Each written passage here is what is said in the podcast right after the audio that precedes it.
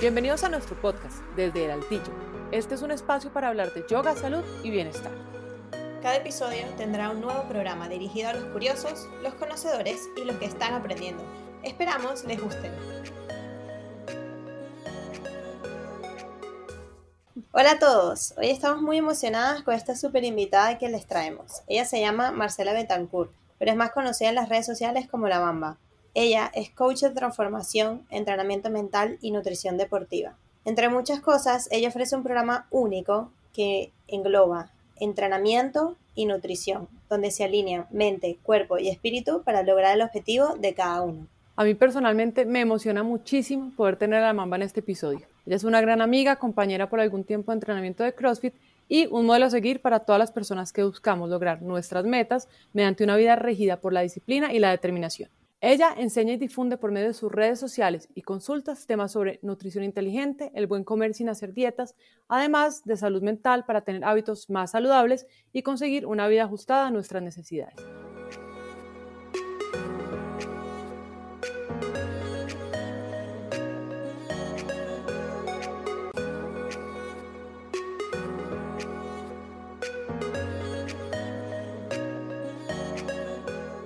Pero dejemos que sea ella quien se termine de presentar. Hola Mamba. Hola, ¿cómo están? Bien, bien, ¿y tú? Muy bien, gracias por la invitación. Por fin, qué bueno, me alegra mucho poder estar acá. Ay, sí, qué eh, emoción. Sí, sí, qué bueno, qué bueno. La pandemia nos había puesto un poquito de, de inconvenientes, pero ya, ya podemos eh, por fin compartir acá, muy contenta. Bueno, entonces les cuento. Eh, mi nombre es Marcela Betancur, a mí me conocen más como Mamba la Negra. Soy especialista en nutrición deportiva y psicología positiva de la Asociación de Ciencias Deportivas de Estados Unidos. Soy entrenadora a nivel 1 de CrossFit y me he dedicado por los últimos 10 años a hacer coaching de entrenamiento y nutrición inteligente. O mi marca registrada es Nutrición Inteligente porque me oriento más hacia eh, difundir un tipo de alimentación intuitiva donde las personas puedan disfrutar también de ser humanas, no únicamente estar como eh, atados a una dieta o a unos lineamientos que sean supremamente estrictos, sino ser un poco más flexibles. Eso es lo que siempre he pretendido. Como mencionaron, yo creé un método que se llama Zafir. Con ese método Zafir es con el que he asesorado a las personas a las que les he enseñado a tener buenos hábitos de vida en tanto nutrición como entrenamiento desde hace 10 años. Eso es lo que hice, junté todo el conocimiento que adquirí como competidora de CrossFit, con mi entrenador, que es un, ex militar de Estados Unidos que estuvo en Irak, en la especialización de nutrición deportiva, como entrenadora a nivel 1 de CrossFit con mi certificación. Cogí todo, lo mezclé, lo remezclé, lo probé, lo comprobé y saqué mi método que se llama Zafir, que es de alimentación intuitiva. Entonces, wow. es muy interesante, ¿ah? Es todo un cuento. Toda una historia. sí, ¿no? Está súper interesante esa historia porque tuvimos una entrevista en una nutricionista que hablamos, hablamos un poco sobre la alimentación intuitiva y es un poco complejo, ¿no?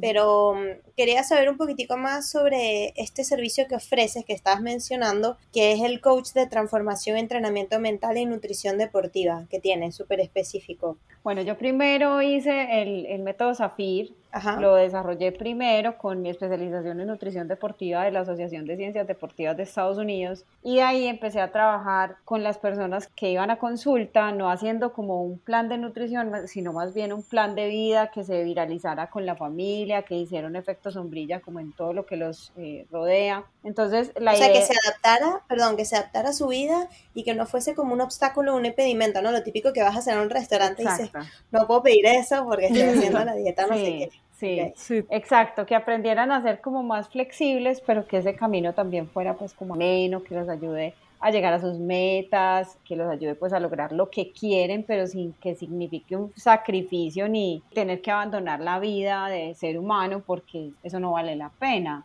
¿cierto? Entonces, ya después de eso, empezando la pandemia, yo me gradué en psicología positiva porque en la academia nos piden cada dos años renovar la licencia. En Estados Unidos hay que renovar la licencia cada dos años. Entonces, no te creo. Pero, o sea, perdón, la, la, licencia, o sea, a ver, ¿eso qué significa? ¿Que tienes que tomar un curso o que como que tú tienes que pagar o cómo? Tenés que presentar 20 créditos que pueden hacer de especializaciones afín, que los primeros que hice fueron como las actualizaciones de, de la creatina, las actualizaciones de los aminoácidos, las actualizaciones de la cafeína, hice pues como varios diplomados pequeñitos y con eso hice los 20 créditos, un diplomado de hormonas, ahí va, hice varios, hice como 8 diplomados y ahí junté los 20 créditos. Y este último escogí una especialización en coaching de transformación, que es obviamente cómo se adapta la psicología positiva a la nutrición, al entrenamiento, y a toda esa parte como de superar la mente, ¿sí? Entonces, eso pues como aplicado a los planes de nutrición y de entrenamiento,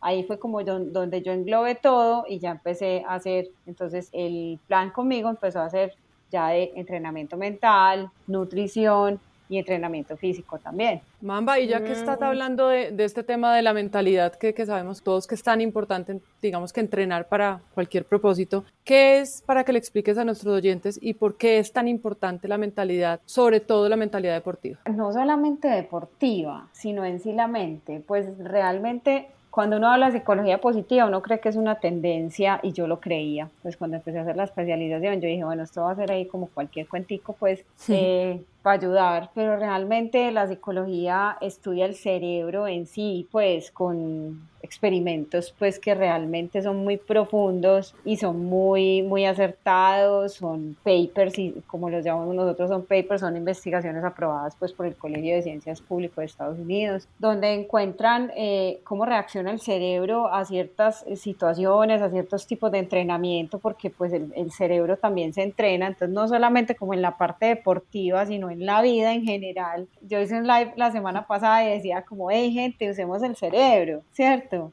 a mí llegan y me dicen, Marce, ¿dónde, ¿dónde venden la motivación? ¿Dónde la consigo? ¿Dónde, en, qué, tarritos? No hay una cosa que le inyecten a uno. Sí, ¿cuál es la pastilla? sí, entonces, yo, yo, decía en ese live, gente, usemos el cerebro, es que no lo usamos, y no lo usamos, y no lo entrenamos, y no el cerebro está ahí como, venga, dígame qué le grabo acá, eh, usted qué quiere hacer y yo se lo empiezo a repetir, se lo empiezo a replicar y ya con eso usted logra lo que usted quiera, pero si usted no, usted no entrena su cerebro, usted no hace ejercicios, no tiene metodología para realmente potenciar ese músculo, porque es un músculo, pues obviamente se va a quedar pasmado y se va a quedar dormido.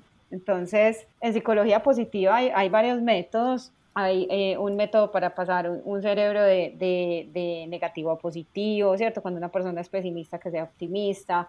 Hay otros ejercicios de entrenamiento mental para lograr grandes metas.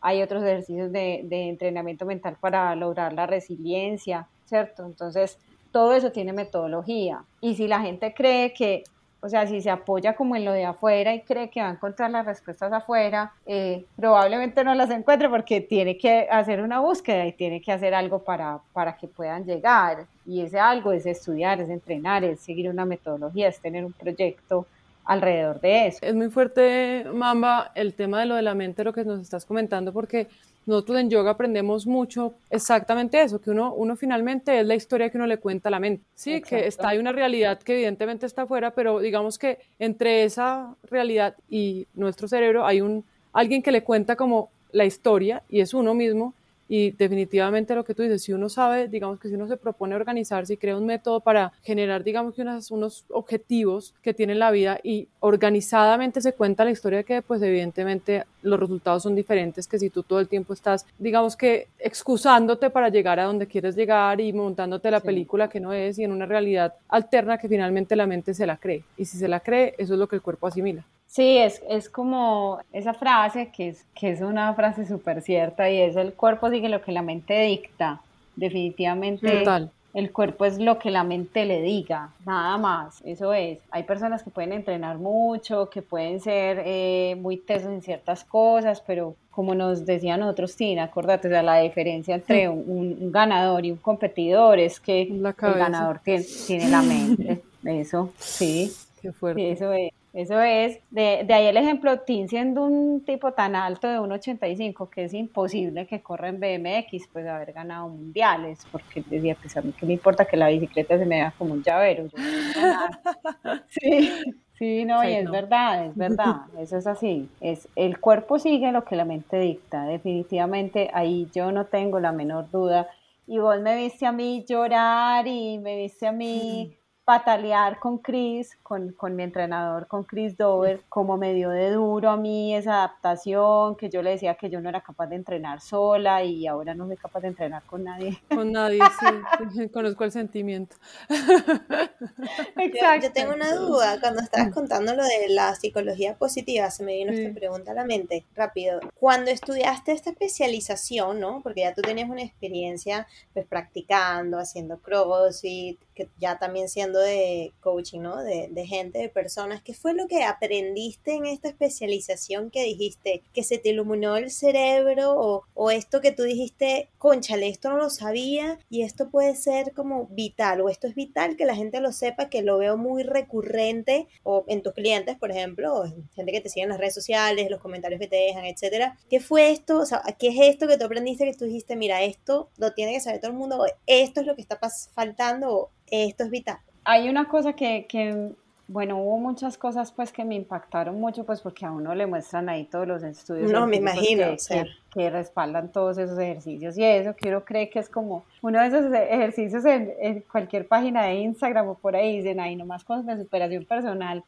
que en los 90 nos metieron en la superación personal hasta por donde y yo decía PNL, todas esas cosas sí, chopra y todo eso ah, no qué pereza. Pero esto sí son cosas como con fundamentos pues ya de ciencia entonces, una, algo que me impactó mucho fue como la de la resiliencia y es que eh, las vías afectivas, que es como toda la niñez, todo lo que uno vive en la niñez, eh, se reflejará frente a las situaciones negativas que uno pasa en la vida, como si uno es capaz de reaccionar o, o no. Si uno en, en, las vías afectivas, que es lo que tú vives en la infancia, no te enseñan a enfrentar eh, los problemas, ¿cierto? Y a, y a, sobrepasarlos y a verlos como un puente como para aprender nuevas cosas o para evolucionar, eh, la persona se queda inmóvil. Entonces uno muchas veces escucha, y yo por esos días había escuchado una historia de una pelada acá de Medellín que un tipo la cogió saliendo del trabajo y se la llevó en un carro y toda la noche y, y la violó varias veces. Y la pelada decía eh, yo tuve la oportunidad de bajarme del carro, el tipo paró varias veces, el tipo estaba demasiado drogado y demasiado borracho. O sea, yo tuve la oportunidad y yo me pude haber bajado muchas veces y pude haberme salido del carro muchas veces y no lo hice. Entonces, se quedó paralizada. Sí, no, lo hice, no lo hice y, y, y, permití que el tipo me violaron ahí otra vez y después dije, pero ¿por qué pasa esto? Entonces es porque en las vías afectivas, o sea, en la niñez obviamente ocurrió algo que no le enseñó a ese cerebro a sobreponerse a las situaciones negativas, ni a defenderse, ni a, ni a rebasarlas, sino que le enseñó a quedarse inmóvil y simplemente a soportar y, a, aguantar el, el vainazo. Aguantar el dolor. Y por eso. aguantar el dolor. Por eso. Como que no es digna o no es, o no es ella, por obediencia se tiene que quedar tranquila y le tiene que suceder y ella se tiene que aguantar y soportar. Sí. Wow, qué fuerte. Sí, entonces. razón Ahí decían, ahí en psicología positiva hay algo muy bacano que dice, la ola viene a usted y usted tiene dos opciones, se monta en ella y la surfea o deja que, lo, que le caiga encima, lo revuelque, lo ahogue y se lo trague. Esas son las dos opciones. Esa, es la diferencia como en una mente resiliente y en, en, una mente que no ha sido entrenada. Wow, muy fuerte. sí. Y es, eso, eso pasa por eso, pero eso tiene una, una raíz en las vías afectivas que es todo lo de la niñez y la infancia, por eso es que uno los hijos los tiene que cuidar, con, pues criar con tanta maña, porque uno no sabe en qué puede desencadenar eso. Claro, y el problema, y para mí el tema de, de la maternidad sobre todo me parece complicado, Mamba, es lo que tú dices, que finalmente uno es la consecuencia o la respuesta a todas esas situaciones, digamos, que le pasan, pero hay situaciones que definitivamente están fuera de las manos de los papás. Hay cosas que le pueden pasar a uno que no es como que el papá puede estar ahí 24/7. Yo hablaba con una amiga en estos días que me decía que la hija de 11 años ya estaba con el colegio en la época del bullying, que la amiguita pelea con ella, entonces nadie le habla porque se hacen como al lado y que ella qué hacía. Le dije, nada, usted no puede hacer nada, eso es, eso es la vida de ella y es lo que le tiene que pasar a ella. Y es, y es, muy tenaz porque uno muchas veces recapitulando como lo que tú dices, como actitudes que tiene frente a las cosas o, o en las situaciones como uno se desenvuelve, se tiene que ir muy atrás y dice, pucha, ¿yo por qué estoy? O sea, ¿por qué fue mi respuesta a esta o cuál ha sido como, como de cosas que fueron muy chiquitas, de comillas, en la experiencia o en la niñez y que después, después te vas a adulto y dices, pues no me traumatizaron de, pues per se, pero sí me condicionaron a, como yo me, claro, como yo me desenvuelvo. Eso es es súper, súper fuerte eso realmente. Y bueno, y de tu experiencia ya entrando como un poco en la parte de recuperación deportiva, por decirlo así, ¿cuáles tips crees tú que nos pueden servir a todos los mortales, digamos, como para tener en cuenta en, nuestra, en nuestro entrenamiento, nuestra actividad física eh, del día a día? Yo creo que el primero y el, y el menos valorado de todos que casi nadie lo cumple. Dormir. Eso, descansar. Y, creo que fue una de las cosas más que nos dio más duro a nosotros cuando empezamos CrossFit, que yo creo que a ti también te dio muy duro. Yo me acuerdo cuando nos decían, es que hay que descansar y uno decía, ay, si no puedo venir a hacer algo. Y, es demasiado importante eh, porque pues a nivel muscular, si vos no, no le das un descanso al músculo, el músculo se pasma. Yo siempre cuando la gente iba a consulta le decía, a ver, es que el, el, cuerpo funciona como uno, entonces si vos haces lo mismo, lo mismo, lo mismo, el cuerpo llega y dice, ah, no, qué jartera, yo ya no voy a hacer nada, estoy mamado lo mismo, ¿cierto? Claro. Es igual, los músculos son iguales, el cerebro es igual. Si vos, por ejemplo, vas a hacer un decreto, pues eh, eh, lo vas a repetir todos los días, a las dos semanas el cerebro ya no reacciona a eso, lo tienes que cambiar, porque así vuelvas a usar el decreto después, pero a las dos semanas el, el cerebro necesita oír otra cosa porque ya no, ya no le interesa. Entonces, okay. Eh, a nivel muscular pasa lo mismo, necesitamos el descanso definitivo. La gente llega y dice, ah, no, pero es que yo entreno muy poquito lo que pasa es que sabemos que la intensidad para todos es diferente, ¿cierto? No es lo mismo una persona que lleva entrenando desde chiquito, pues alto rendimiento, a una persona que empezó a entrenar, no sé, cuando tenía 20 eh, años. Es muy distinto, es muy distinto eh, cómo reacciona el cuerpo, pero el descanso ante todo es súper, súper, súper importante.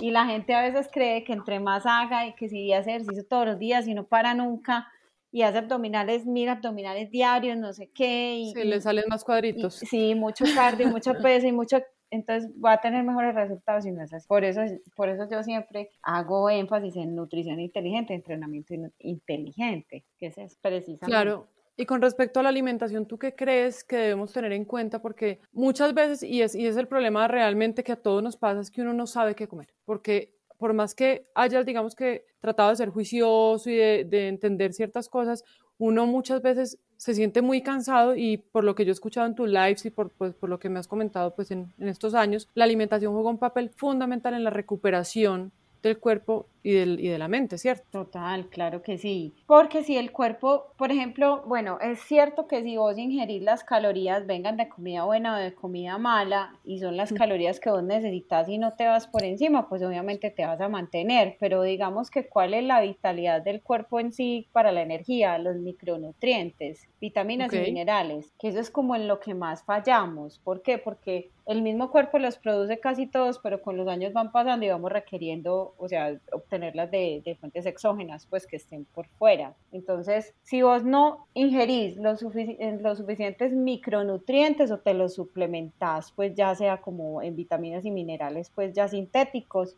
pues obviamente te vas a sentir siempre restiado. Entonces siempre cuando van pasando los años, uno va necesitando ayudas o va necesitando comer cada vez mejor porque el cuerpo obviamente va en detrimento, se va deteriorando. Pues es lo que yo le decía a mi esposo en estos días. Eh, ah, es que yo nunca hago ejercicio, pero yo estoy bien. Yo le dije, sí, usted está bien, pero por dentro su cuerpo se está desgastando. Exactamente. O sea, los años van pasando y, un órgano nace con, con, una reserva, o sea, nace con una vida útil de un 100% y van pasando los años y pues obviamente vos a los 40 no vas a tener los pulmones que tenías cuando naciste. Eso es obvio. claro, y menos si no los entrenas. Exactamente. Entonces, eh, no es solamente que yo hago mucho énfasis en eso en mis redes, no es solamente lo que ves, es lo que hay adentro que muchas veces lo, ignoramos, ¿cierto? Muchas veces... Totalmente ignorado. Sí, por ejemplo ahora con el COVID. Ah, ¿qué importa que me dé eso, cierto? Yo me vacuné en realidad porque yo, yo, era, yo era como del, del rebaño antivacuna, pero yo me decidí vacunar porque conozco varias personas y porque me lo dijo mi deportólogo, que es un médico muy teso, me dijo, Marce, lo grave no es que te dé, la cosa es que los estudios demuestran que el 85% de las personas quedan con lesiones cardíacas. y pulmonares también. Muy fuertes. pulmonares también. Por ejemplo, si eres deportista, primero se hiere tu ego y luego decirte, no, es que no puedes hacer ciertas cosas. Por ejemplo, tengo una, una amiga, una amiga conocida, que ella nada mucho, o sea, competió a un nivel mundial y tal, maratonista también, corre maratones, escala, ¿qué tal? Le dio COVID y ella me dice, Dani, yo no estoy recuperada 100% y es la típica persona. Que tú la ves físicamente, que toda la vida ha sido deportista, qué tal, que le dio COVID, y, mm, y, y hay cosas que dice, mira, yo, o sea, no puedo hacer las cosas como antes, o sea, Sí. No quedé igual y me va a costar un poco recuperarme y tal. Yo creo que también porque ella no, ya está en un nivel de que conoce más su cuerpo. Exacto. Porque trabaja mucho con su cuerpo y lo siente más porque dice, wow, ya antes podía hacer, imagínate, mil metros en piscina, no sé qué, y ahora hago... En 40 minutos y ya lo vas a hacer en dos horas o no los haces. Claro. Y le dio hace meses, o sea, casi ocho meses y sigue afectado, o sea, es una cosa yo conozco varias personas que han, quedado con lesiones cardíacas. No tenés. Qué miedo. Pues eso sí me da miedo. Eso sí me da miedo. Claro. yo te tengo una pregunta que no está dentro del guion, sí, porque nosotros tenemos un guion, chicos. Eh, estabas hablando de las vitaminas, ¿no? Y para mí esto es un tema muy curioso, ¿no? Porque en la, venta de vitaminas y la compra, o sea, es un business, es un negocio. Tú vas aquí en España, hay un Costco, Ah, no, ya. Tres, tres Costco. Hay, tres Coscos en toda España. Sí, no. Entonces, de, de los suplementos. Sí, sí, Entonces, claro, tú vas, ¿no? Y están sus pasillos así de todos los suplementos y tal. Tú dices, ok, llega a Gringolandia. Aquí en España no se acostumbra mucho de los, de los suplementos, pero tú vas a Costco y lo miras, ¿no? Y dices, ok, me lo tomo. Yo hablo con varios eh, amigos que son doctores y me dicen que, bueno, realmente tomarte sus suplementos, por ejemplo, imagínate zinc, eh, vitamina D, lo que sea, ¿no? Como que ja, te ayuda, pero realmente no te ayuda el 100%, tu cuerpo no lo asimila, asimila del todo entonces es como que si tú estuvieses luego haciendo pipí de zinc, por ejemplo. Lo desechas completamente. Entonces yo no sé hasta cuál punto, tú que estás más metida en este tema, no sé si existen estudios o lo que sea, que avalen como que sí, tómate un suplemento pero que no lo vas a asimilar del 100% o no te tomes suplemento o lo que tienes que hacer es comer, por ejemplo, más frutas y vegetales. Bueno, obviamente siempre las, las, mejores fuentes van a ser frutos y, eh, frutas y vegetales, pero pues mayormente esa industria de suplementos se desarrolló en Rusia porque ellos eh, están en invierno casi todo el año y no tienen casi frutas ni vegetales. no, te lo digo yo que vivo aquí en España. No, te lo digo yo que estoy en Allá España, no hay sino manzanas ni naranjas no, invierno es increíble porque la fruta del invierno que nosotros tenemos acá no tiene nada que ver con la fruta que nos viene en verano. O sea, el sabor, el, plátano, el plátano, el cambur, no sé cómo le llaman ustedes, banana, no sé, banano. En invierno aquí es verde, pero es rarísimo porque es verde y tú lo abres y está maduro y tú. una que viene del Caribe. dice, esto no, está bien. Aquí le inyectaron algo raro, esto no está bien. Sí, claro, total. No, es que el origen de los alimentos es muy importante. Pues por un lado, obviamente las mejores fuentes de micronutrientes, que son vitaminas y minerales, van a estar siempre pues como de origen natural, mm. que están eh, obviamente no solo en frutas y vegetales, sino también pues en, en proteínas animales, ¿cierto?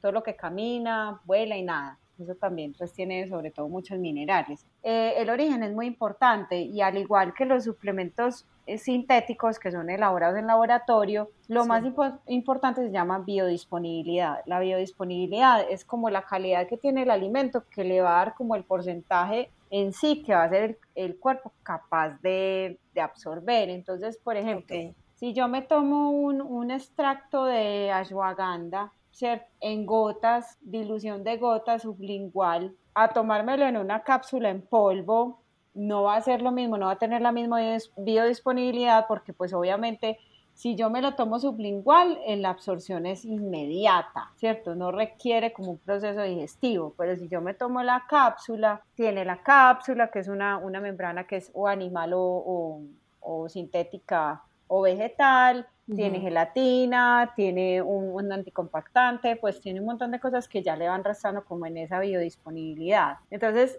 el origen de los alimentos y también cuando comemos aplica lo mismo. No es lo mismo que si tú te comes un, pollo que no ha sido inyectado, que Sara llegó, alcanzaste a comprar acá el que no es inyectado de la banquiva, ¿cierto? Lo alcanzaste a comprar alguna vez. No es lo mismo ese pollo, o sea, no te va a alimentar lo mismo, eh, no vas a obtener los mismos nutrientes de ese pollo que es inyectado al que sin inyectar porque pues el origen del alimento viene desde cómo alimentan al animal, cómo lo sacrifican, después cómo se le da el manejo pues a, a, a, esa, a esa materia, ¿cierto? Eso es súper importante. El origen de los alimentos en este momento es lo más importante, lo más, lo más. Por eso fue que, por eso fue como esa revolcón por Monsanto en Chile y en Argentina está metido con toda. Tú también, no te creas. La gente cree que no, pero Monsanto nos maneja también en España. Lo siento para los que no lo sabían, pero Monsanto tiene aquí. Aquí en Colombia, sí pues afortunadamente nosotros acá tenemos una tierra muy fértil, entonces sí, claro, sí, aquí te venden pues la uva sin, sin pepas, pero pues sin, sin semillas, pero es lo que yo le digo a mi esposo, a usted para normal que una fruta no traiga semillas. No, no, no, no, total.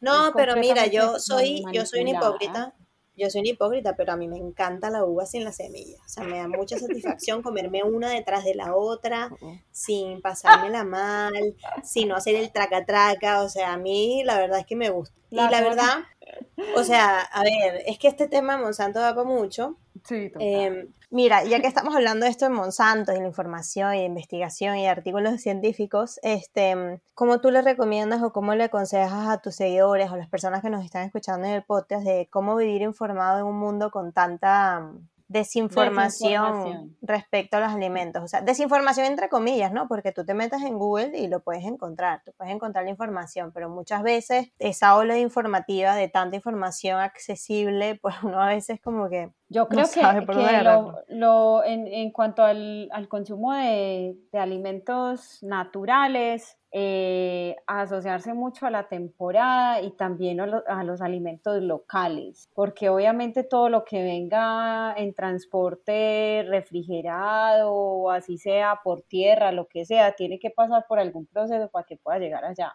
Entonces uno no sabe, uno sabe como tú dices que, que las frutas las rocían con cosas para que duren más, para que sean más brillantes, uno no sabe finalmente qué es eso, ¿cierto? Eh, entonces en cuanto a alimentos de la tierra y, provenientes de la naturaleza, es mejor comprar local, donde uno esté y de temporada. Entonces, eh, como tú dices, pues, si aquí en invierno encontrar un cambur, un plátano, un banano, pues, ¿cómo así? Eso tuvo que haber pasado por algo raro porque, porque acá es imposible, ¿cierto?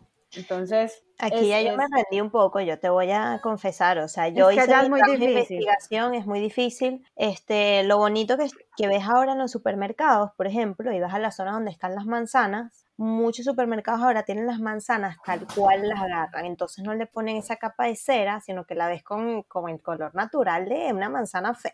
Opaquita, feita, sí. Claro, y entonces no la ves ese rojo brillante así espectacular. Ojo, aquí las manzanas rojas no se consiguen tan fácil y, y yo compro esas cuando las tienen, que es una vez al milenio, pero sí se está empezando a ver como que eso que dices tú, que no le dan ese tratamiento post cultivo de vamos a ponerla bonita y preciosa para venderla, la gente ya se está como un poco concientizando. creo yo. Poniéndose más alerta. Sí. Poniéndose más alerta. Sí, por ejemplo, eh, algo que nunca nos fijamos es los granos y las semillas que a, que a Dari le gustan tanto. La almendra, el marañón, me encanta. garbanzo. ¿Qué es marañón? El marañón es el... Eh, que es como así. El, el merey. Como una ¿El merey? Como una es como una C, sí. Eh, es? Aquí le dicen anacardo, aquí le dicen anacardo. y en Venezuela le decimos anacardo. Sí, anacardo, el anacardo. anacardo. Nunca nos fijamos que eso no sea fumigado con agrotóxico, que sea de origen orgánico. Yo creo que ese, ese, es uno de los alimentos que todo el mundo ignora su origen y son de los alimentos más fumigados. ¿En serio? sí, porque las plantas son muy poco resistentes, entonces las fumigan muchísimo. Aquí sí hay un mercado que te las garantiza orgánico. Pero es que esas son, Pero, espérate, ¿tú has visto de dónde viene ese, ¿no? Tú has visto la fruta de dónde viene, porque yo no sabía hasta que fui a Brasil hace cuatro años que mi novio me dice, porque es brasileño, mira, esta es la fruta, me enseña la fruta, esta es la fruta del anacardo. Del anacardo. Y yo, como que la fruta, ya va, espérate. Es un fruto seco, me tuvo un cortocircuito hasta que me mostró y me dijo, esta es la fruta, aquí viene el anacardo, entonces esto lo tienen que separar de la piel y esto es lo que queda. Y yo ya entiendo por qué es tan caro, yo no sabía eso. Claro, yo tampoco me acabo de enterar. aquí lo estoy buscando Busqué la foto y parece como un... es un árbol. Sí, impresionante, parece un pimentón. Sí, como un pimentón, con alga. Y le sale por debajo un, anacardo y ya, eso es lo único que Ay, impresionante. Pues no sabía que lo fumigaban tanto, o sea, que los bichitos gozan con eso. Yo no sabía, no tenía ni idea. Increíble, increíble. No, entonces uno, uno, por ejemplo, nunca contempla eso, ¿cierto? Eh, el origen de eso. Como ahora hasta hace muy poco, pues, como consciente la gente de, de, la proveniencia y el tratamiento que le dan a las proteínas animales. Claro. Que ya hay un poquito más de conciencia de eso eso también pues es bastante delicado. Sin dejar por fuera que los veganos y los vegetarianos cuando compran esas carnes, por ejemplo, eso es peor que comerse una carne de verdad. Esas carnes que carne de mentira. Ya que lo estás mencionando, porque yo también creo que es un poco complejo, explica por qué para la gente normal, porque yo ya sé por qué, a mí me costó, ¿eh? ¿eh? Hasta que me empecé a leer los ingredientes y dije, pero si esto es peor que comerte un filete de pollo. Es peor, pues te dicen, esto es una carne de lenteja, zanahoria y arveja. ¿Cierto? Si vos llegas en tu casa y haces unas lentejas, unas zanahorias una arveja y las moles y las metes en la nevera, ¿a los cuántos días se pudren? Sí, eso Máximo a los tres muy días, ¿cierto? eso no dura más de tres días, más mezclado, más adobado, más en la nevera. Entonces le echan un montón de colorantes y que saborizante a carne, entonces ¿para qué dejo la carne? Pues iba a buscar una cosa que sepa carne. Completo, yo estoy de acuerdo. sí, yo estoy de acuerdo. Sabor a pollo. Imagínate qué químico será eso que sabe a pollo. Como las de Beyond Burger. Las de Beyond Burger, pues yo probé la verdad un poquito y me supo demasiado carne y casi me da un sopón. Por eso, entonces es, es lo que tú dices. Es demasiado, es algo demasiado químico, entonces aquí no se salva pues acá no se salva el vegano, no se salva el vegetariano, porque todos tienen de dónde estar alerta pues precisamente porque esas, esas carnes vegetarianas tienen que echarle tanto químico, pero tanto químico porque no se dañe y se conserva, que termina siendo peor que una carne de res que trae los antibióticos que le pusieron a los animales. Bueno, y deja y quita de lado, porque también para que se quede como una masa necesitan algo que aglutine todos esos elementos. Entonces, uno, un, echan un montón de carbohidratos, que eso lo que hace es que sea más hipercalórico, ¿no? y una grasa trans bien horrible, Eso, un aceite de palma o algo así, ya terminó. Yo me quedé horrorizada una vez cuando vi unas que eran como unas salchichas. Entonces yo decía salchicha, ¿no? Salchicha, pero salchicha de tal. Y yo, ah, mira, y lo empiezo a leer los ingredientes y decía, pasta de no sé qué, pasta de no sé cuál. O sea, imagínate, pasta de arroz, pasta de anacardos, pasta lo usan bastante para estas cosas, pasta de no sé qué, pasta de no sé qué. Entonces tú te pones a leer los ingredientes y dices, tienes, ok, me estás metiendo en una salchicha 20.000 carbohidratos diferentes que son pastas. Entonces, anacardos, ¿cuánto es que se puede comer de eso? Un puñito, ¿no? Un puñito, lo que le un puñito. en el cuenco de la mano. Pues imagínate que te comas toda la salchicha entera. Entonces, por eso es que la gente, ah, no, yo, pues a mí me pasaba en consulta todo el tiempo, mira, yo me pasé vegana, me pasé vegetariana y me subí impresionante, yo no como sino granos, que con razón. Claro. Sí, sí, no, eso es muy complicado, es de las cosas más complicadas. Uf. Sí, entonces no es tan chistoso. el origen, el origen del, del alimento es lo más importante, vegano, vegetariano, el origen y el procesamiento, ¿cierto? Porque también hay suplementos que estábamos hablando, donde volvemos a hablar de los suplementos, suplementos que son llenos de basura y, y, los hacen rendir con bastante basura para que sean bien baratos y hay suplementos que son mucho más limpios que tienen más biodisponibilidad entonces eso influye mucho en la cantidad de, de, nutrientes que va a absorber tu cuerpo en sea un origen natural o sea un origen artificial. Eso es supremamente importante Claro, entender el origen, entender el origen, el proceso realmente. y también, también Mamba, y es lo que, pues, lo que uno escucha en internet y lo, que, y lo que tú muchas veces mencionas, pues obviamente mientras más empacado es más procesado. O sea, es una regla muy fácil, o sea, mientras más paquete tiene, más proceso tiene. Exacto. Entonces, ese, digamos que a lo natural, como, como hay tanto, digamos que eso es una tendencia yo creo que muy fuerte ahora y es, y es vaya hacia, o sea, vuelva a los orígenes, vuelva a la tierra y encuentre y trate de encontrar como los nutrientes y la forma de, digamos que, subsistir un poco más en, en, el origen, en la naturaleza. Eso es súper fuerte. Y Mamba, viendo ya como, como la parte de lo que tú decías, no lo que se ve por fuera, sino ya lo que tenemos adentro, sabemos que hace varios años tú practicas ayuno intermitente, pero para muchos es un mito todavía y hay un montón de ya lo iba a meter, temas alrededor. Ya iba a meter la cucharada con eso. Sí, sí, es un tema, es un tema súper, súper complejo. Yo he visto un montón de series que tienen a favor y en contra, pero yo quiero de tu boca, de, de tu especialidad, que nos cuentes para los que no, los que no sabemos qué es el, el ayuno intermitente y mitos y verdades del ayuno intermitente. Bueno, otra cosa que yo iba a agregar ahí, que ya iba a meter la cucharada, es que además a mí me parece que los seres humanos comen demasiado. Yo estoy de acuerdo. Comemos demasiado. Y cosas que no necesitamos comer. O sea, yo, yo, y yo me di cuenta de eso siendo ayunista. Sí, de verdad. Yo, yo era una de las personas que comía demasiado, demasiado. Pues desayuno, media mañana. almuerzo, media tarde, comida y a veces hasta merienda. Y yo en este momento me remonto, me remonto a esa época y puedo hacer la lista de lo que comía en un día y yo ya, demasiada comida. Qué montón de comida. O yo veo a la gente las porciones que se comen y, lo que comen y yo digo, Señor, ¿cómo hacen para comer tanto? Los seres humanos comen exagerado. Y la verdad es que nosotros estamos confinados en ciudades y en pequeños espacios que no necesitamos tanta energía. Aparte de que el cuerpo ya produce bastante energía por, por su propia cuenta, ¿cierto? Que eso es como lo que no tenemos en cuenta. Entonces, ¿qué es lo que pasa? Que hay una, sobre, una sobreoferta tanto de comida buena como mala porque comida buena también hay una sobreoferta, ¿cierto? Claro. Que hay personas que hasta así sea de, de, de, alimentos buenos y de comida buena, comen es una, una exageración. Entonces, ahorita que Sara me decía, eh, me, me, preguntaba pues sobre la alimentación, no sabemos qué comer y eso, pecamos mucho en las porciones, pecamos mucho en las porciones, porque estamos bien desfasados, o sea,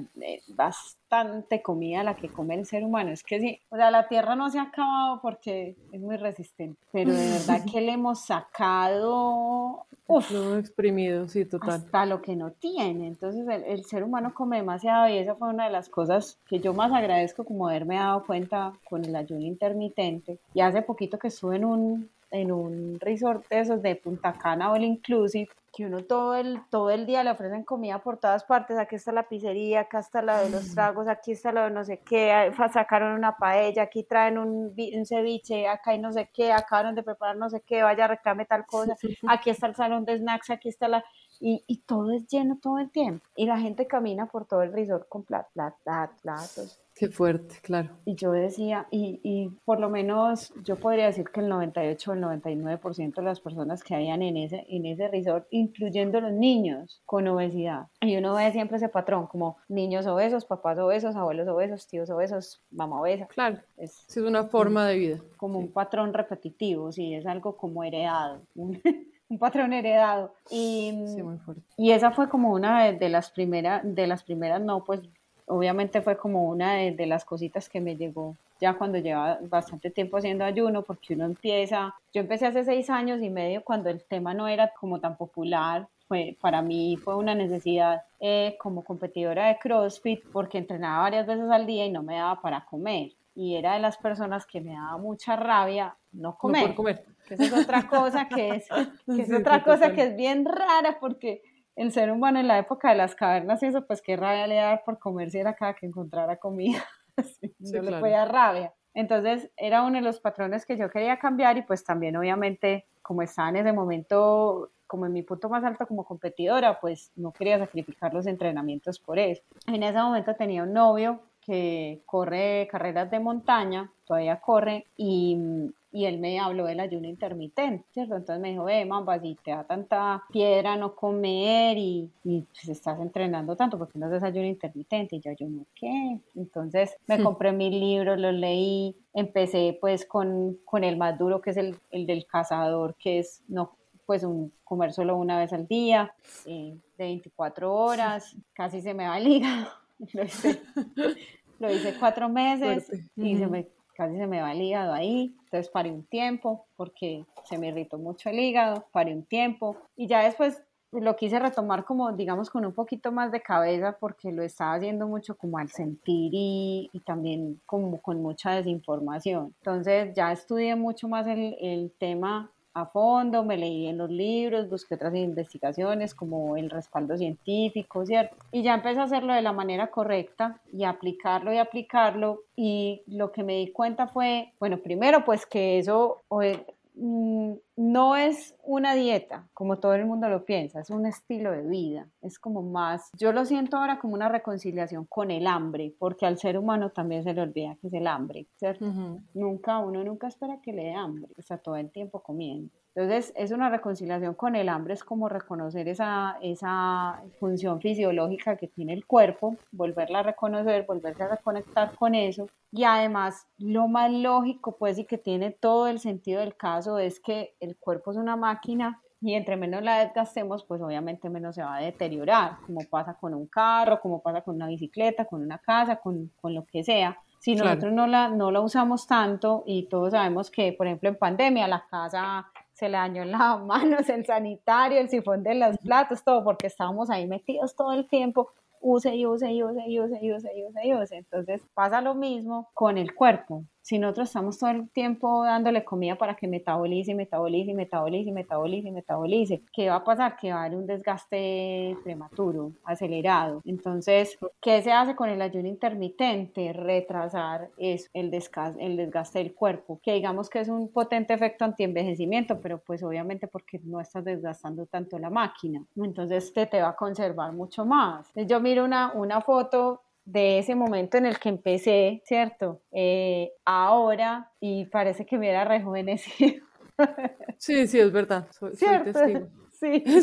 soy testigo, sí, total. Porque a Sara le tocó cuando yo empecé, yo empecé en Power, a ti te tocó cuando yo empecé, que a mí me dio por allá un babia un sábado, yo no sé si tú estabas cuando estaba haciendo 24 horas. No, no, no. Eh, sí, entonces es como si me hubiera rejuvenecido. Eh, ya dentro de nueve días cumplo 40 y, me siento con muchísima más energía que en ese momento que empecé. La piel es otra, eh, la mente, o sea, aprender a manejar la cabeza con hambre es una cosa que, te va a potenciar en todo, ¿cierto? Porque, eh, o sea, vuelves como a despertar como esos mecanismos de supervivencia que tenés dormidos porque todo te lo están dando como tan fácil. Entonces, cuando haces el ayuno, te volvés como a conectar como con esa esencia que se ha perdido del, del, del hombre nómada en cierta manera porque el hombre nómada solamente era la comida que encontrara y el animal que se encontraba cada año por la cuaresma, pues, ¿cierto? Sí. Sí, sí total.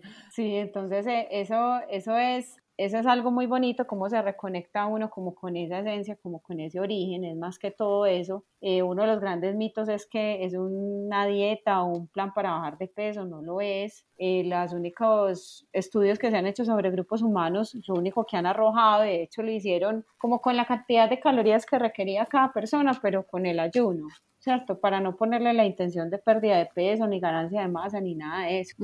Y lo que realmente se evidenció es que mejora los marcadores de salud. Entonces mejora los niveles de azúcar en sangre, todas las dilipidemias las corrige, o sea, colesterol, triglicéridos, todo eso se corrige, reversa un poquito la diabetes o inclusive pues la puede como desaparecer una persona prediabética, se puede curar de eso, eh, la presión arterial la disminuye, entonces realmente el impacto del ayuno intermitente es en marcadores de salud y uno lo escoge como un estilo de vida, no como con una intención de, de, mantener peso ni nada de eso. Una de las intenciones mías sí era como dejar de ser tan loca con la comida porque estando en CrossFit uno se enloquece mucho con la comida y cree que puede comer lo que quiere. lo que quiere y uno tiene hambre todo el tiempo, pues porque es, muy, es muy demandante, entonces uno pues si uno ve que todo el mundo come a, dos manos, entonces uno dice, no, pues yo también, ¿cierto? Entonces está muy demandante, entonces yo también voy a comer parejo. Y hoy me doy cuenta que no, ¿cierto? Que hay también otros estudios pues que respaldan el ayuno intermitente donde se comprueba que el, el cuerpo es aproximadamente capaz de producir 300 gramos de carbohidratos él solito diariamente sin necesidad de nada y eso es bastante, y eso es bastante. Increíble. Sí, entonces es, es, más un estilo de vida, hay muchos mitos alrededor, mucha desinformación, de eso sí que hay desinformación. Todo el mundo saca que acá tengo este manual, te lo regalo, mira, yo te enseño, hmm. cuando realmente pues hay puntos claves que son no tener una estructura ¿cierto? Que hay unas ventanas de ayuno, o sea, una, una cantidad de tiempo que tú ayunas y una cantidad de tiempo que tú comes, y tú tienes que armar una estructura con eso, que si es, por ejemplo, yo voy a ayunar de lunes a viernes y sábado y domingo, no, pues tenés que mantener esa estructura y esa estructura por mínimo ocho meses debes llevarla, porque si tú haces ayuno cada que te da la gana, el cuerpo simplemente dice, hoy no comió ya, ¿cierto? Entonces el, el cuerpo para que realmente lo, es, lo, lo, instale pues como un sistema, como un software, eh, necesita pasar que es muy poquita la gente que, que realmente llega como a ese punto de estar mínimo ocho meses supremamente estricto con una estructura para, para poder empezar a, a, tener una adaptación verdadera al ayuno intermitente. Esa es una como de los grandes errores que comete la gente. Otro de los grandes errores es que, eh, ah, yo lo paso con agüita con limón.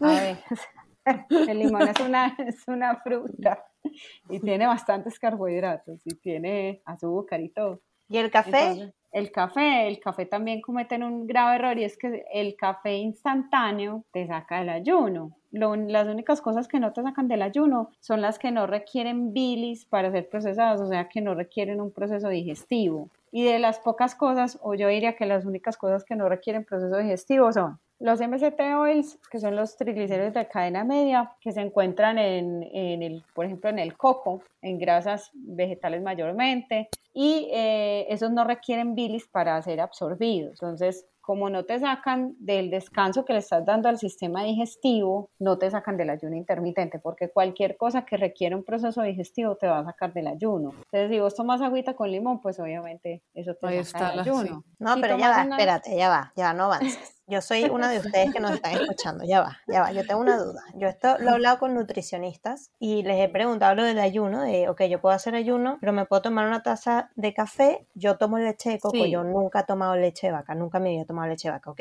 Sí. Yo soy un caso excepcional. Y yo le tomo, le, le, pongo la leche de coco porque le da un poco de uh, sabor. Yo no tomo azúcar tampoco. Eh, uh -huh. Pero me dijeron, quita la leche de coco porque eso, como es grasas y tiene la leche de coco y tal, te saca del ayuno. En cambio, el café, como es solamente agua con la cafeína, no te saca del ayuno. Bueno, ahí sí tienes que ver eh, la leche de coco qué, qué composición tiene. O sea, agua, esa, esa, coco esa. y ya porque es de Alpro y no tiene azúcares, no tiene tampoco nada, o sea, perdón, mamá, es que yo... Este, ah, no, entonces sí. yo no compro nada sin saber qué dicen los ingredientes. Perfecto. loca. Hay gente que, hay mucha gente que sí. Me Sí, perdonas, sí, sí, sí, pero sí, hay sí. mucha gente que le like y lo compra. Y puede ser con azúcar y no se dio ni por enterado.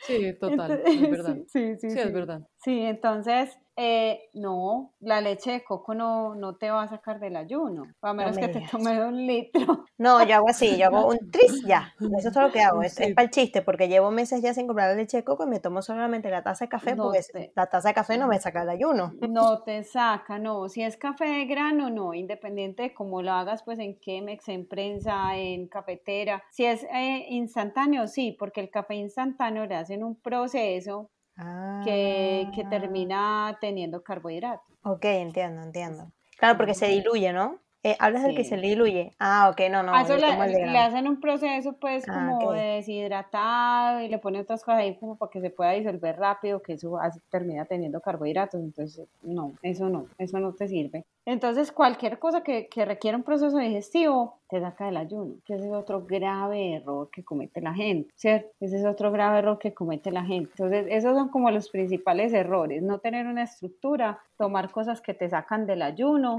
que eso es, es como lo, lo que más común pasa, y también no tener un proceso de adaptación de mínimo ocho meses, que la gente cree que eso no es sino, como dicen por ahí, que eso no es sino soplar y hacer botellas. No, no. Mira, y, y ya que estamos hablando del ayuno intermitente, Sí. quédate con el guion del, del, del- del ayuno intermitente también, para ver si puedes responder esta pregunta con eso, que me, a mí me interesa. Eh, aquí haciendo la consulta eh, abierto público. este, mm, ¿Cómo, o sea, tú nos puedes dar un ejemplo de la vida real de lo que sería una buena alimentación que mejore nuestro re- rendimiento deportivo, pero también para la vida diaria? Por ejemplo, yo, ¿no? Estoy haciendo ayuno intermitente, me tomo solamente mi café, ¿no? pero mi dieta requiere que yo consuma 1800 calorías. Entonces, vamos a ver, el ser humano consume mucho, es verdad. Pero si yo hago el ayuno intermitente, ¿cómo yo lo hago sostenible ¿no? en mi vida diaria de, ajá, tengo que consumir esas 1800 calorías en la ventana que tengo desde la 1 de la tarde, por ejemplo, hasta las 9 de la noche o hasta las 8 de la noche, me tengo que tomar esas 1800 calorías o 2000. Yo soy pequeña, yo mido unos 60, no te angusties, porque el otro día cara, eh, a Sara le, dio, algo. es pequeña. Le dio algo cuando le dije que yo consumía 1800 calorías y me dijo, ¿pero cómo tanto? Y yo, sí, yo no consumo más. Y yo también hacía CrossFit cuando consumía 1800 calorías. Y me salieron músculos y me salieron piernotas y yo, no consumía más, ¿sabes? Como que eso era lo que yo necesitaba. Entonces, ¿cómo, ¿cómo, eso, perdón, la pregunta preguntona, eh, ¿cómo, ¿cómo adaptamos una buena alimentación en nuestra vida real, tanto en el rendimiento deportivo como en nuestra vida diaria? Bueno, lo primero es saber precisamente que estás hablando como de, tu estatura y que aunque hacías CrossFit eh, con esas calorías te salió...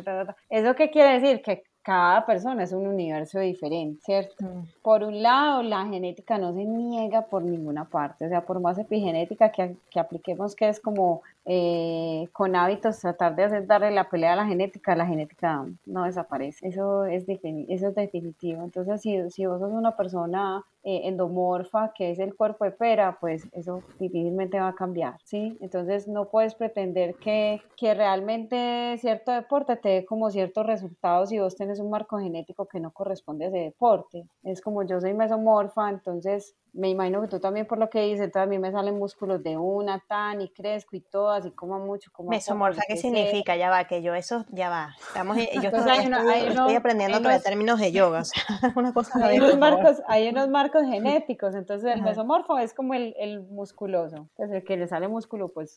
Pero yo te digo una cosa, no, ya va, yo te digo una cosa, yo te digo una cosa, ya va, yo no sabía que yo era eso hasta que yo hice cross, o sea, yo ah, no sabía porque yo venía de la gimnasia y tal, y en gimnasia mm, realmente tú no desarrollas mucho músculo. Las gimnastas que vemos hoy en día... Gimnasia olímpica. Sí, la gimnasia que vemos hoy en día, que ahora la llaman artística, perdón, que, que, ahora la llaman artística, ¿vale? Porque se nos cayó la cédula, mamá, pero ahora la llaman artística.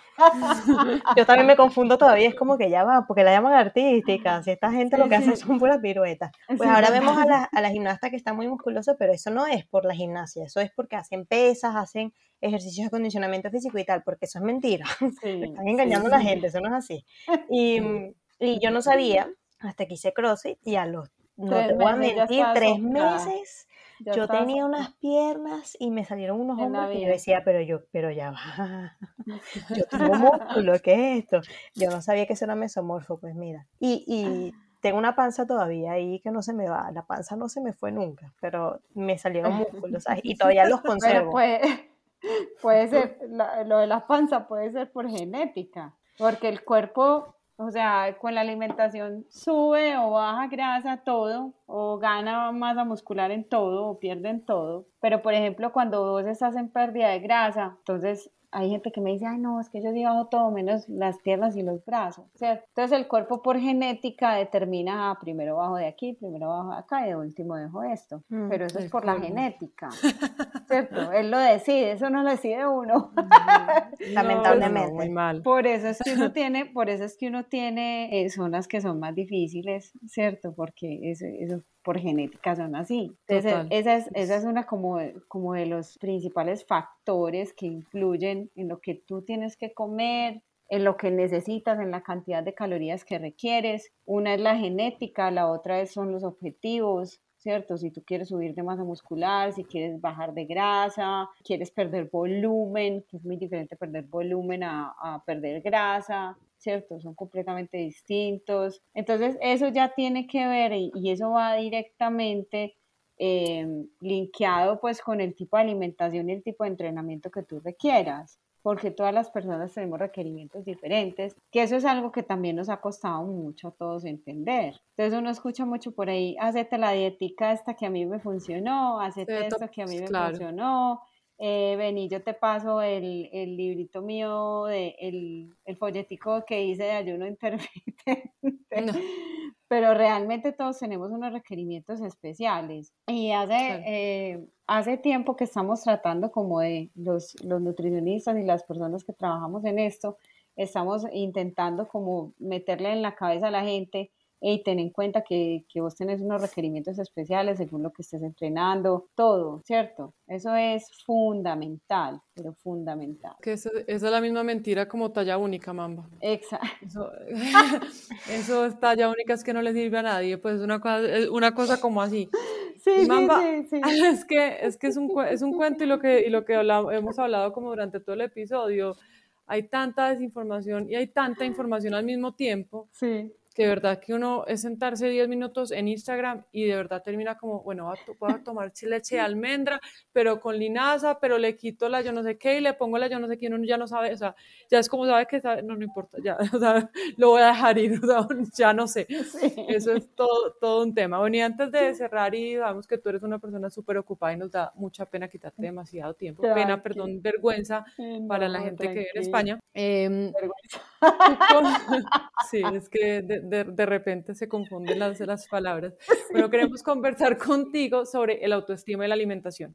¿Cierto? ¿Cómo crees tú que una buena alimentación puede ayudar a fortalecer nuestro autoestima? Ahí va un punto muy importante del que veníamos hablando ahorita, que son los niveles de energía. Si vos no te alimentas de realmente alimentos que provienen de la tierra y, y que te pueden dar energía y te pueden sustentar como en todas esas funciones y toda esa demanda que tiene el cuerpo para funcionar, se te va a ir la energía, se te va a poner muy bajita. Y si se te pone la energía bajita, pues obviamente te van a llegar o los desórdenes alimenticios o te va a llegar eh, o se va a afectar mucho pues el, tu cerebro de toma de decisiones, que no vas a tener como la suficiente capacidad cognitiva para decidir. Entonces, si vos no te alimentas como de alimentos de la tierra que realmente contengan como los micro y los macronutrientes que necesitas para tener los niveles de energía para la demanda diaria, pues obviamente vas a estar expuesto a que te llegue cualquier trastorno alimenticio, cualquier eh, tipo de sentimiento de depresión, de culpa, de vergüenza, porque obviamente si no tienes energía, pues no tienes tampoco cómo enfrentar ninguna situación. Total. Y vas a ser muy vulnerable. Eso es fundamental,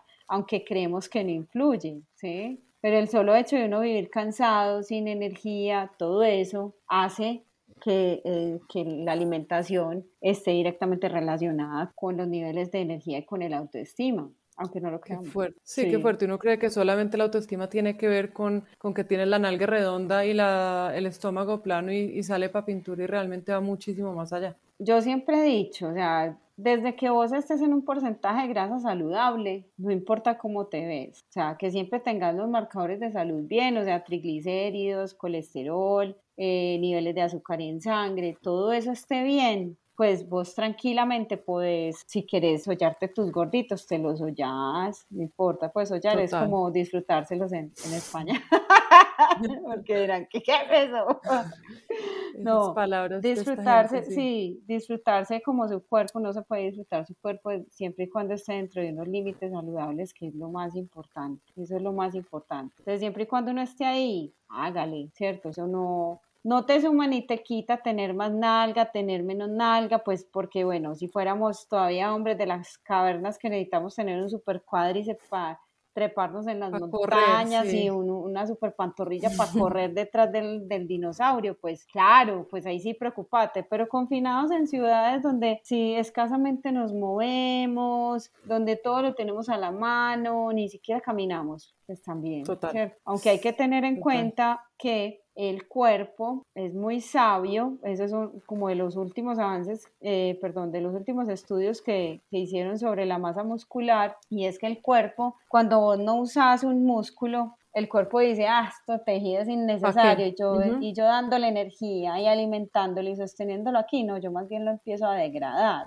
Claro. Y lo, lo empieza a, a demoler, lo empieza a deshacer, empieza a acabar con él, y te quedas sin, sin masa muscular, que eso es lo que le pasó mucho como a los tíos, abuelos de nosotros, que nunca tuvieron como eh, hábitos saludables ni alimentación ni actividad física, y ahora los ve uno en esta época y parecen, pues son como un vestido colgado en un gancho de ropa porque no tienen masa muscular, entonces tienen una masa ósea supremamente débil y no tienen masa muscular, entonces viven enfermos. Claro, lo que, uno, lo que no se usa se recicla básicamente en el cuerpo. Exactamente, el cuerpo es muy sabio en eso. Lo que no se usa, el cuerpo lo desecha. Súper complicado. Y el cerebro es lo mismo. Si el cerebro no se usa, el cerebro no crece. Sí, él también se recicla.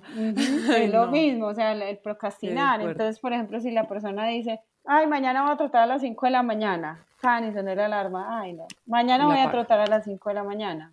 No, mañana hoy, no, mañana y al mes el cerebro dice, uy, no, si esta persona no se ha levantado a las 5 de la mañana es porque esta actividad no es buena para nosotros, hay que descartarla cada vez que se nos aparezca. Entonces se vuelve a aparecer y rechazar, se aparece, rechazar, se aparece, rechazar, porque el, el cerebro dice, no, no, esta actividad no es buena para nosotros porque nunca se aceptó. Entonces ahí también el procrastinar es súper delicado también porque eso es decirle al cerebro, no me interesa, no me interesa, no me interesa, y ya después el cerebro solito dice, no nos interesa, gracias. sí, no, gracias, paso. Gracias, no nos interesa. Bien, pues siga. Así es. Sí, completamente. Y el hecho de crear una disciplina, nosotros hemos hablado durante varios episodios con varias personas, digamos que de diferentes disciplinas, exactamente eso, que si uno no se centra en unos objetivos y crea esa disciplina de así esté cansado voy a pararme en mi tapete o voy a coger mi lazo o voy a lo que haga la persona y voy a hacerlo, así me cueste la vida, no se crea esa sensación de necesito hacerlo. Exacto. Necesito hacerlo y necesito poner este espacio separar este espacio y, para hacerlo. Y la verdad no vas a, también no vas a tener como la oportunidad de sentir los beneficios. Pues porque si no lo haces, no, no vas a sentir como, ve, esto me produce paz, endorfina, no sé qué es lo que me está dando, pero, no, no, no pero me siento como bien, lo voy a seguir haciendo. Pero la verdad es que, es que, y eso no viene desde las redes sociales, que ahí viene también lo de la autoestima. No tenemos un problema desde las redes sociales, sino desde la revista Cosmopolitan te enseña a vivir, la dieta de bajar tres kilos en dos días de la revista Selecciones. como a piña, piña y atún durante una semana. Sí, eh, sí, total. Eh, venimos desde muy atrás, desde muy atrás, desde las fajas, los corsets, ¿cierto? Todas esas cosas como tan aberrantes, venimos desde allá, como con esa comodidad de querer buscar que nos digan qué hacer y no buscarlo nosotros y lo que realmente nos sirve y nos funciona a nosotros. Entonces queremos, lo que yo dije ahorita, queremos encontrarlo todo afuera, nos cuesta buscarlo adentro y terminamos llenándonos de un montón de basura que está allá afuera. Esa es la cosa. No, Mira, fuertísimo. Es súper super fuerte lo que estás diciendo, ya que estás hablando de basura. o sea, no, no, no directamente de, basura. Pero digo, o sea, no, porque tú tienes un producto que, que realmente hay mucho, mucha prioridad, mucha oferta, que es de suplementos alimenticios, ¿no? De, de proteína, ¿no? Eh, y la verdad, hay mucha oferta y hay de alta calidad y de baja de calidad y puedes conseguir muy cara y puedes conseguir muy económica. Este, coméntanos de tu producto nada más y qué lo hace ser el producto top o por qué elegiste todos esos productos y por qué tú crees que son los mejores. Bueno, primero que todo lo que acabas de decir son productos limpios. O sea, lo único que tiene es un anticompactante y un vehículo y el vehículo colágeno, ¿cierto? Entonces, la verdad, no tienen colorantes, no tienen aditivos, no tienen preservativos, ¿sí? Son productos supremamente limpios que eso los hace estar por encima de muchos de los que hay en el mercado, que mienten en lo que tienen. Entonces, por e, eso por un lado. Por otro lado, ¿por qué nacieron? Porque cuando yo tenía a los pacientes en consulta, de todas sus necesidades, yo les decía, toma esto, toma esto, toma esto. Entonces, iban y compraban en Amazon, compraban en Whole Foods, compraban acá en las tiendas naturistas, ¿cierto? Conseguían todo aparte y el hecho como de tener como tan, pues, o sea, no tener asegurado el consumo, pues obviamente no les garantizaba que hubiera un efecto acumulativo, por lo que no recibían como los resultados requeridos, que eso es absolutamente eh, primordial en cualquier suplemento que tú lo decías ahorita, también que se tome como es y el tiempo requerido y que se sostenga ese resultado, porque si no, no te sirve para absolutamente nada, ¿sí? Entonces, al, como al, ver esa escasez, no les funcionaban las cosas y además de eso, yo los mandaba para un montón de partes y, muchas veces la gente me decía, pero ¿por qué no sacas lo tuyo? Pero yo veía eso como un imposible, yo decía tanta cosa. Y yo estuve como coqueteándole mucho un producto antes de que naciera mi hija y por haber quedado en embarazo, pues nunca se llevó a cabo. Y después de eso hablé como con los que me producen ahora y les dije, vení, yo no podría sacar lo que yo recetaba, que era esto, esto, esto, esto, que son plantas adaptógenas, ¿cierto? Plantas y su, por su nombre precisamente lo dice, adaptógenas es que se adaptan a lo que tú necesitas en el cuerpo, o sea, entran al cuerpo, miran qué necesitas organizar tú, si tus hormonas, si tu sistema endocrino, si, si tu eh, tus dislipidemias, tu, perfil lipídico y arreglan todo. Son plantas que no son tóxicas y que te las puedes tomar y te pueden arreglar como tus sistemas. Por ejemplo, pues vamos a hablar de plantas adaptógenas que hace mucho tiempo se usan y se conocen. El ajo, la cebolla, ¿cierto? que sirven para varias cosas. La cebolla que para las vías respiratorias, que para adelgazar la sangre. Entonces son plantas que sirven para varias cosas y se adaptan a lo que tú necesitas. Ambos suplementos, uno es una proteína y la otra es una crema para café, tienen plantas adaptógenas. Y la proteína tiene eh, algunos elementos de ciencia que esos sí son enfocados como a la pérdida de grasa, pero de una manera natural. Entonces no son quemadores de grasa porque nada que ver con eso, nada que ver con eso. Pero eh, lo que hacen es ayudar a que esos procesos de pérdida de grasa se den en el cuerpo, ¿sí? Induciendo como a unos, a unos procesos en el adipocito que se llaman apoptosis, que es como hacer que el adipocito se, se suicide o, o sea, el mismo se destruye lo engañan de cierta manera que se destruya. Entonces, la, la proteína tiene una fórmula quema grasa, tiene adaptógenos y la crema para café tiene MST oil, tiene triglicéridos de cadena media porque su base es aceite de coco y leche de coco orgánica y tiene goji berries y tiene ginkgo biloba. Entonces, eh, la crema para café está especializada en piel. Entonces, ¿qué hacen esos productos? O sea, cubren muchas necesidades en solo dos productos, lo que te evita tenerte que tomar una cantidad de pastillas,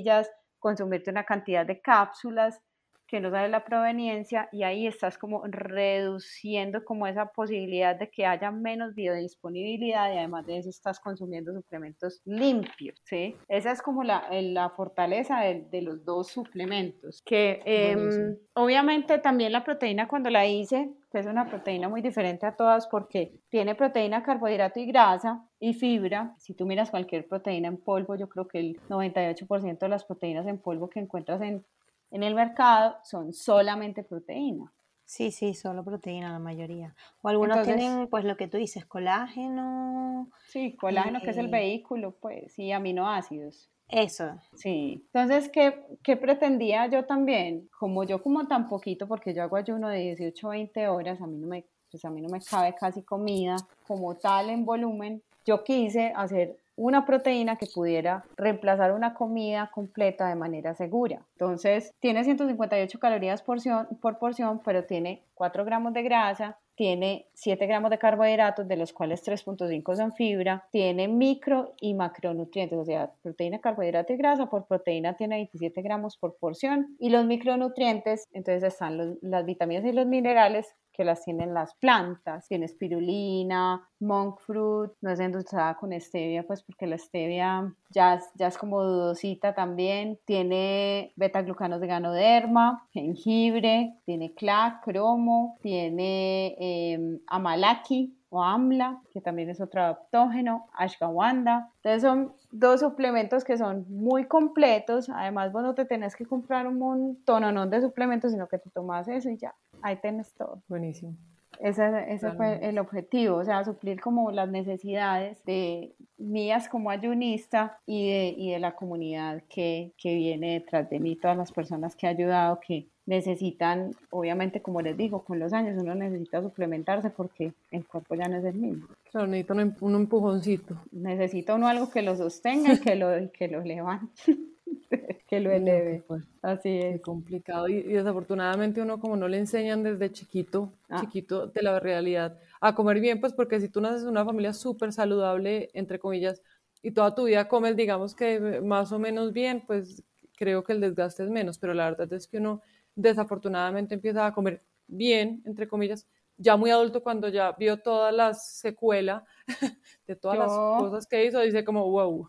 Sí, ahí está la historia me Que, que, la viste en, en, en un Instagram TV que yo tuve obesidad tipo 1 ni siquiera en la adolescencia, cuando tenía 10 años, mi familia tenía muy malos hábitos alimenticios, todo era azúcar, los premios eran azúcar, em, la comida, digamos, de lujo de mi familia era el azúcar, ¿cierto? Entonces, yo obviamente, latinos. Sí, yo obviamente sufrí las consecuencias, el, eh, la sobredimensión de los granos eh, que se ha dado siempre aquí en Colombia, pues como de comer frijoles con arroz y, y maicitos, esas bombas que se comen acá.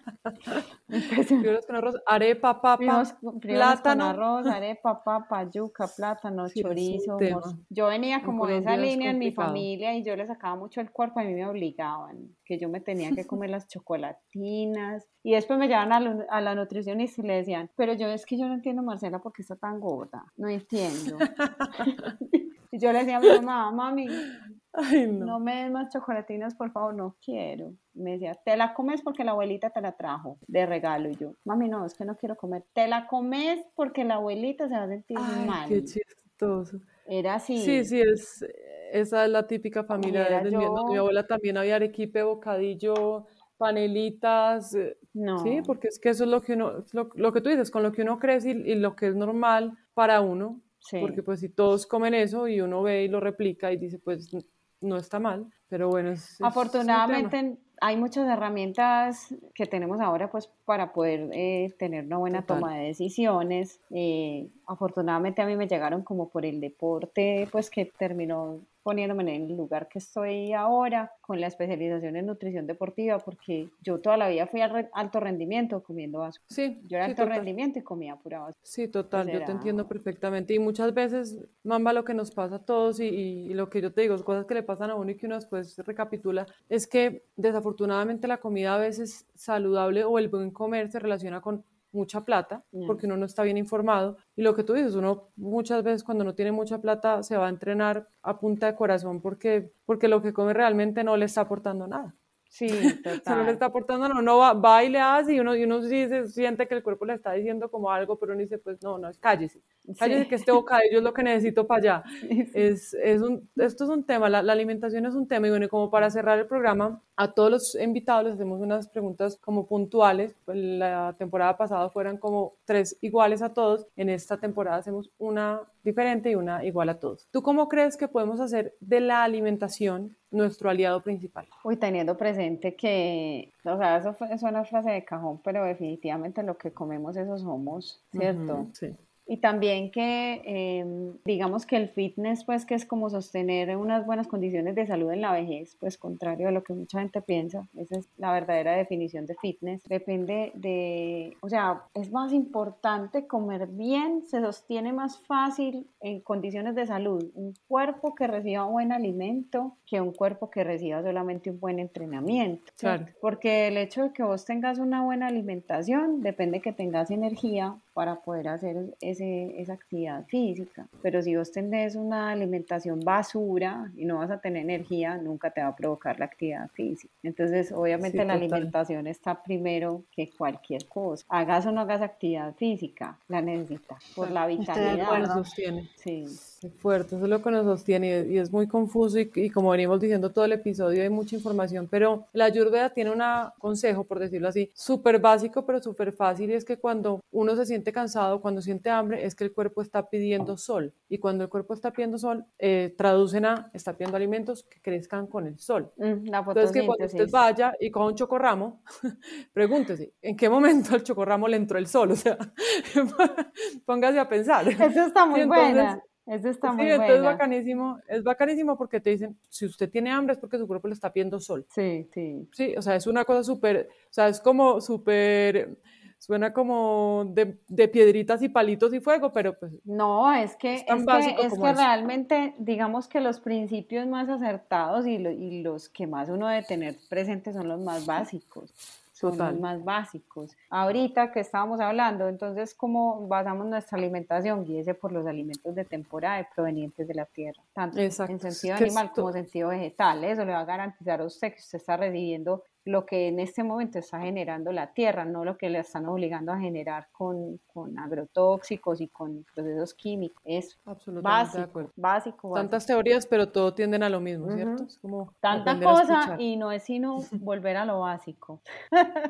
Tal cual, hemos perdido la conexión con, con, nuestro centro. Con el origen. Con, sí, estamos súper desconectados. Em, cuéntanos, eh, ¿cómo crees tú que podemos ser de ayuda para otras personas y en general para hacer el mundo un poquito más feliz, más agradable, más habitable. Eso que acabaste de decir y, que es algo que a mí me pega durísimo y es que como la...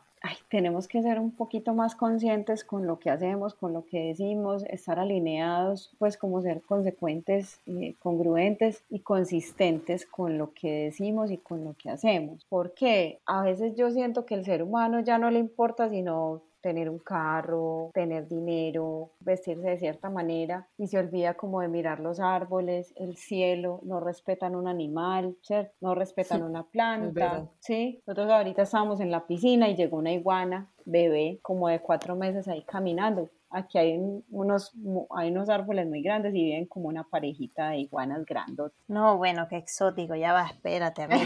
no sé lo que me estás diciendo a mí, o sea, a mí ya se me olvidaron esas imágenes en la cabeza que de repente estás manejando y te parece un perezoso, o sea, ya va. Sí. Yo extraño mucho eso. Yo, y eso es una de las cosas que más extraño del trópico, lo que estás diciendo. Bueno, ya aparece una iguana. Espérate, eso no es tan normal. Sí, es lo más, lo más triste es precisamente que yo vi la iguana, le decía a mi esposo, yo no puedo creer que una persona pueda hacerle daño a una criatura tan espectacular que no está haciendo nada, que lo único que está haciendo es aportar y enseñando con su sabiduría y su humildad y la gente es capaz de maltratarla. Entonces, entonces a las personas, por ejemplo, que, ah, que el gato se le orina en el sofá, entonces lo botan a la calle o lo sacrifican o lo correan. Es increíble. Pues si un sofá finalmente qué es, no es nada, ¿sí me entendés? Entonces es como que luego esa persona, no sé, queda en embarazo la esposa y pierde el bebé, ay, a mí, ¿por qué me pasa esto? Si yo he sido tan bueno. Pero qué tan bueno ha sido en realidad, qué tan alienado has estado realmente, qué tan coherente has sido con el planeta que te rodea. Entonces también está pasando eh, ahora con el COVID, entonces pues para hacerle el examen a una persona se ponen cuatro guantes de látex a una sola persona. ¿Cuántas? Estamos arrojando dos billones de tapabocas diarios como basura al mundo. Entonces, esas cosas como que llegó el COVID y se nos olvidó que estamos en el planeta Tierra y nosotros somos lo más importante y de resto que, que se muera todo, la vegetación, los animales, lo que sea, pero que a nosotros no nos dé y no nos pase nada. Entonces siento que, que, que en vez de como volvernos personas más conscientes, nos hemos vuelto más inconscientes porque nos hemos dejado como llenar de miedo y lo que estamos haciendo es abandonando nuestro, nuestro origen y, y nuestro real ser, que somos naturaleza, nosotros también somos naturaleza, nosotros también somos, somos animales y nosotros somos unos invasores. Aquí no, nosotros llegamos después. Primero llegaron los vegetales, después los animales y después el ser humano acabar con todo. Entonces, realmente este planeta no nos pertenece a nosotros y siempre hemos... Está clarísimo. O sea, y seguiremos acabando con todo y realmente los que nos estamos acabando somos nosotros. Yo en estos días publiqué unos, unos videos, hay unos activistas allá en, en un puerto que están intentando hacer en España, no me acuerdo cómo se llama el lugar, aquí los, pues los tengo, cómo mutilan a las ballenas las, las, las lanchas y, las, y los barcos y les cortan las aletas, les cortan la cola, les degollan la cabeza. No, entiendo, ¿por el motor o dices lo que los Con el motor, sí, con el motor. No, es increíble. Y, y, los videos son, son desgarradores, o sea, yo no me he podido sanar de esas imágenes que las publiqué hace como 20 días y no puedo porque pues el video es de una ballena precisamente que le mutilaron la cola y le quedó colgando hasta que se murió. No, qué horror, ¿sabes qué pues, hicieron? No sé si conoces, es que hay unos activistas que creo, si no me equivoco, son de Bélgica, no me acuerdo, que mm, ellos hacen, ellos tienen como una instalación performance que agarran una ballena, pero em, una ballena, no sé si es verdad o mentira, la verdad es que no lo sé. Y ellos van por distintas ciudades de Europa, yo no sé si han ido hasta América, instalan esa ballena ahí y está en ese lugar una semana. Em, yo lo voy a colocar, yo lo voy a buscar y lo voy a colocar. Estuvieron aquí hace tres años y de repente yo estaba saliendo del trabajo, era la una de la mañana y paso por Madrid Río, que es un parque que es largo, es muy largo, ¿no? Es como un paseo muy largo y tiene un puente. Tú atraviesas ese puente y de repente veo que llega un, camión tipo de los que llevan a los coches, ¿sabes de estos que llevan coches que tienen dos filas y tal? Sí, sí, sí, las que esas. esas, que tienen como, tiene encima una ballena, pero un tamaño de ballena. Y de repente todos los coches, mm.